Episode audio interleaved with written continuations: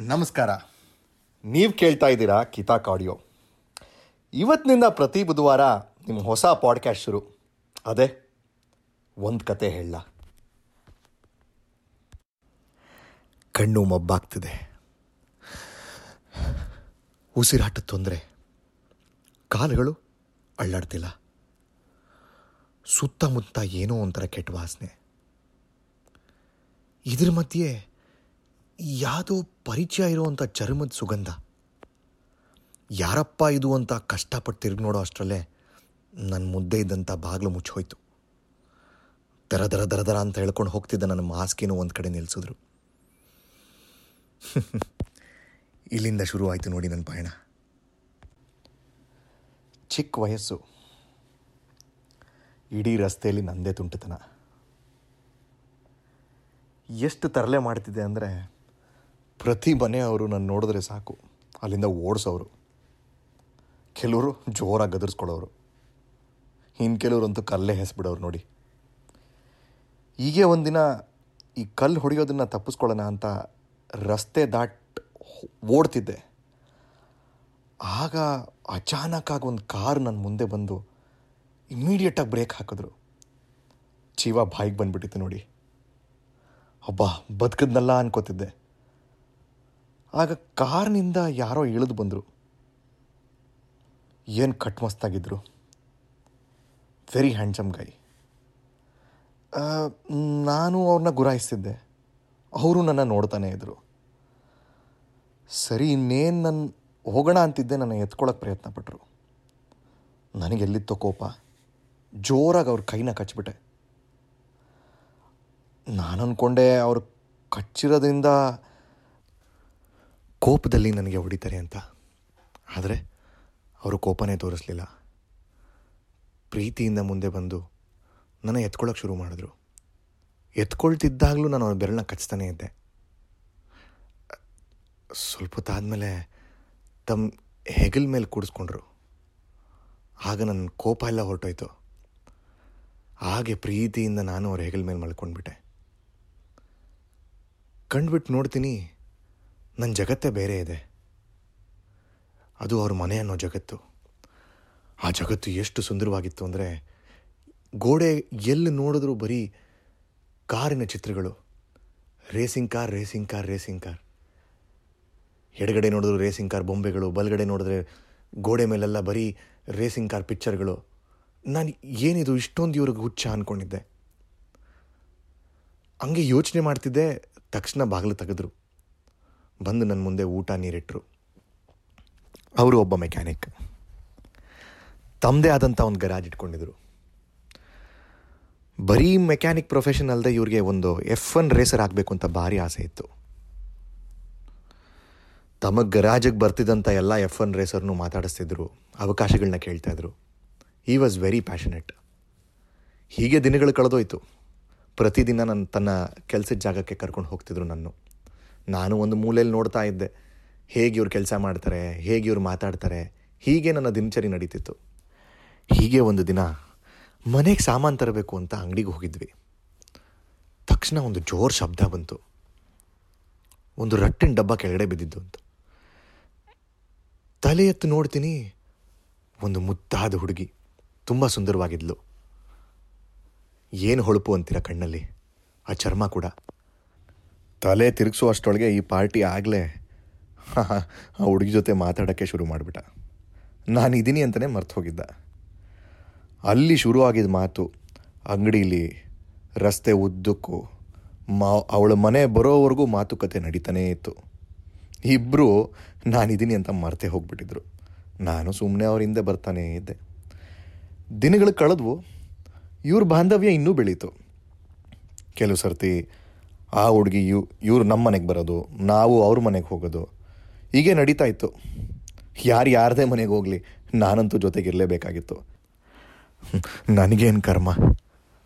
ಇವ್ರ ಪ್ರೀತಿ, ಸರಸ, ಸಲ್ಲಾಪಗಳು ನೋಡಿಕೊಂಡು.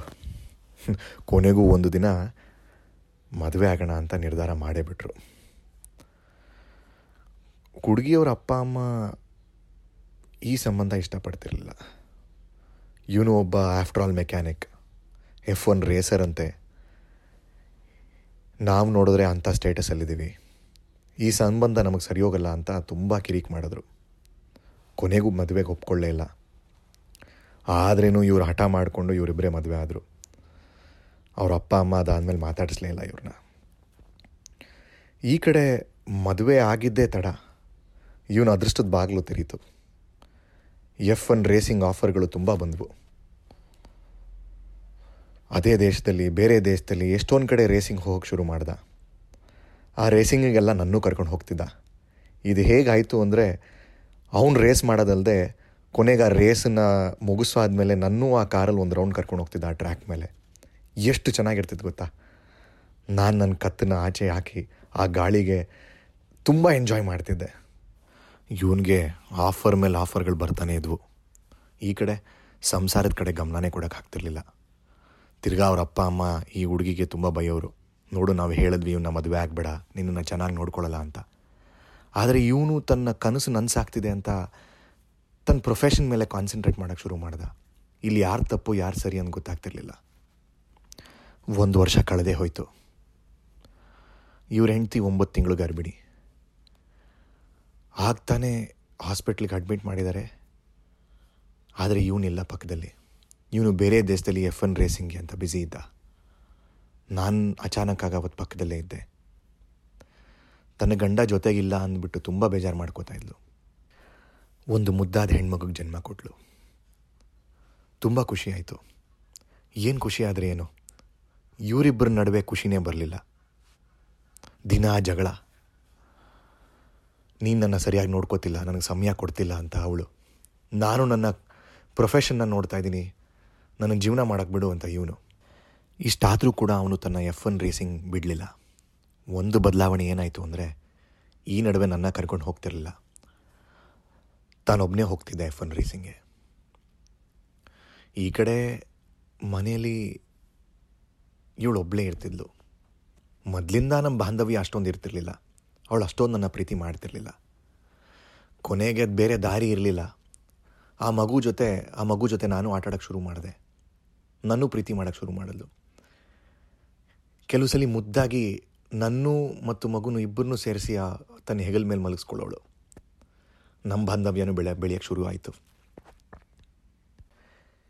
ಏನು ಬೆಳೆದ್ರೆ ಏನು ಉಪಯೋಗ? ತುಂಬ ಯೋಚನೆ ಮಾಡ್ತಿದ್ಲು. ಯಾವಾಗಲೂ ಯೋಚನೆ ಮಾಡ್ತಾನೇ ಇದ್ಲು. ಯಾಕಂದರೆ ಅವನ ಬಗ್ಗೆ ತುಂಬ ಪ್ರೀತಿ ಹಿಡ್ಕೊಂಡಿದ್ಲು ಆದರೆ ಅವನು ಇರ್ತಾನೆ ಇರಲಿಲ್ಲ. ಹೀಗೆ ಯೋಚನೆ ಮಾಡ್ತಾ ಮಾಡ್ತಾ ಮಾಡ್ತಾ ಒಂದು ದಿನ ಅವಳ ಹೆಗಳ ಮೇಲೆ ಮಲ್ಕೊಂಡಿದ್ದೆ. ನನ್ನ ಮೂತಿ ಅವಳು ತಲೆ ಕಡೆ ಇರುವಾಗ ನನಗೇನೋ ಒಂಥರ ಕೆಟ್ಟ ವಾಸನೆ ಬಂತು. ಏನಿದು ಕೆಟ್ಟ ವಾಸನೆ? ಏನೋ ತೊಂದರೆ ಆಗಿದೆ ಅಂದ್ಕೊಂಡಿದ್ದೆ ಅಷ್ಟರಲ್ಲೇ ಒಂದು ಸ್ವಲ್ಪ ದಿನದಲ್ಲಿ ಅವಳಿಗೆ ಹುಷಾರಿಲ್ಲ ತುಂಬ ಅಂತ ಗೊತ್ತಾಯಿತು. ಅವರ ಅಪ್ಪ, ಅಮ್ಮ ಅವಳನ್ನ ಆಸ್ಪತ್ರೆಗೆ ಸೇರಿಸಿದ್ರು. ಇವನು ತನ್ನ ಎಫ್ ಎನ್ ಶೆಡ್ಯೂಲ್ನ ಮುಂದೆ ಹಾಕಿ ಓಡೋಡಿ ಬಂದ. ಬಂದ ಮೇಲೆ ಗೊತ್ತಾಯಿತು. ಅವಳಿಗೆ ಬ್ರೈನ್ ಟ್ಯೂಮರ್ ಇದೆ ಅಂತ. ಥರ್ಡ್ ಸ್ಟೇಜ್ ಇನ್ನೇನು ಒಂದು ತಿಂಗಳ ಕಾಲಾವಕಾಶ ಅಷ್ಟೇ. ಅಲ್ಲೇ ಕುಗ್ಗಿ ಹೋಗ್ಬಿಟ್ಟ. ತುಂಬ ದುಃಖ ಆಗ್ತಿತ್ತು ಅವನಿಗೆ. ಸರಿ, ಇರೋ ಒಂದು ತಿಂಗಳಾರು ಚೆನ್ನಾಗಿ ನೋಡ್ಕೊಳ್ಳೋಣ ಅಂತ. ಏನೇನು ಬೇಕೋ ಅವಳಿಗೆ ಪ್ರತಿಯೊಂದು ತಂದು ಕೊಡ್ತಿದ್ದ. ಮಗು ಥರ ನೋಡಿಕೊಂಡ. ಒಂದು ದಿನ ಕೊನೆಯ ಹೆಸರು ಹೇಳಿದ್ಲು ದುಃಖದಲ್ಲಿ ಮುಳಿದೋಗಿದ್ದ. ತುಂಬ ಬೇಜಾರಾಗ್ತಿತ್ತು ಅವನ್ನ ನೋಡೋಕ್ಕೆ. ಎಷ್ಟು ಖುಷಿಯಾಗಿದ್ದ. ಈಗ ಏನು ಬದಲಾಗೋಯ್ತು. ನನಗೆ ಬೇಜಾರಾಗ್ತಿತ್ತು. ಇದಕ್ಕೆಲ್ಲ ನಾನೇನಾದರೂ ಕಾರಣ ಆಗ್ಬಿಟ್ನಾ ಅಂತ. ಒಂದು ಕಡೆ ಹೆಂಡತಿ ಕಳ್ಕೊಂಡಿರೋ ದುಃಖ.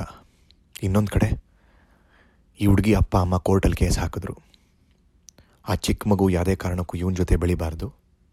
ಅವಳು ನಮ್ಮ ಕಸ್ಟಡಿಲೇ ಇರಬೇಕು ಅಂತ. ಇವನಿಗೆಲ್ಲಿ ಕೋಪ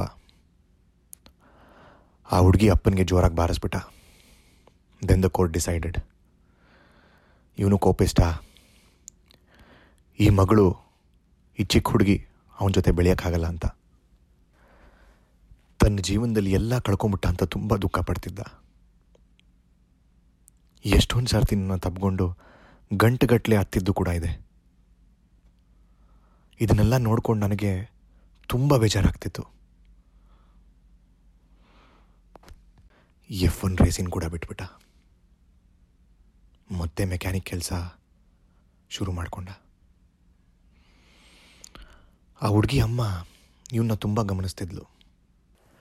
ಅವ್ರ ಪ್ರಕಾರ ಇವನ್ ಮಾಡೋ ಕೆಲಸದಲ್ಲಿ ಹುರುಪೇ ಇರ್ತಿರಲಿಲ್ಲ. ಆ ತೇಜಸ್ಸೆ ಅವನಿಂದ ಕಳೆದು ಹೋಗಿತ್ತು ಕೆಲವು ದಿನಗಳ ನಂತರ ಆ ಹುಡುಗಿ ಅಮ್ಮ ಒಂದು ನಿರ್ಧಾರಕ್ಕೆ ಬಂದರು. ಮಗುವಿಂದ, ಮಗುನ ತಂದೆಯಿಂದ ದೂರ ಮಾಡೋದು ಒಳ್ಳೆಯದಲ್ಲ ಅಂತ ವಾಪಸ್ ಮಾಡೋ ಅಂತ ನಿರ್ಧಾರಕ್ಕೆ ಬಂದರು. ಕೋರ್ಟ್ ಕೂಡ ಒಪ್ಕೊತು ಆ ಮುದ್ದಾದ ಹೆಣ್ಮಗು ತಂದೆ ಮಡ್ಲಿಗೆ ಬಂದಿದ್ದು ಸೇರಿದ ಖುಷಿ.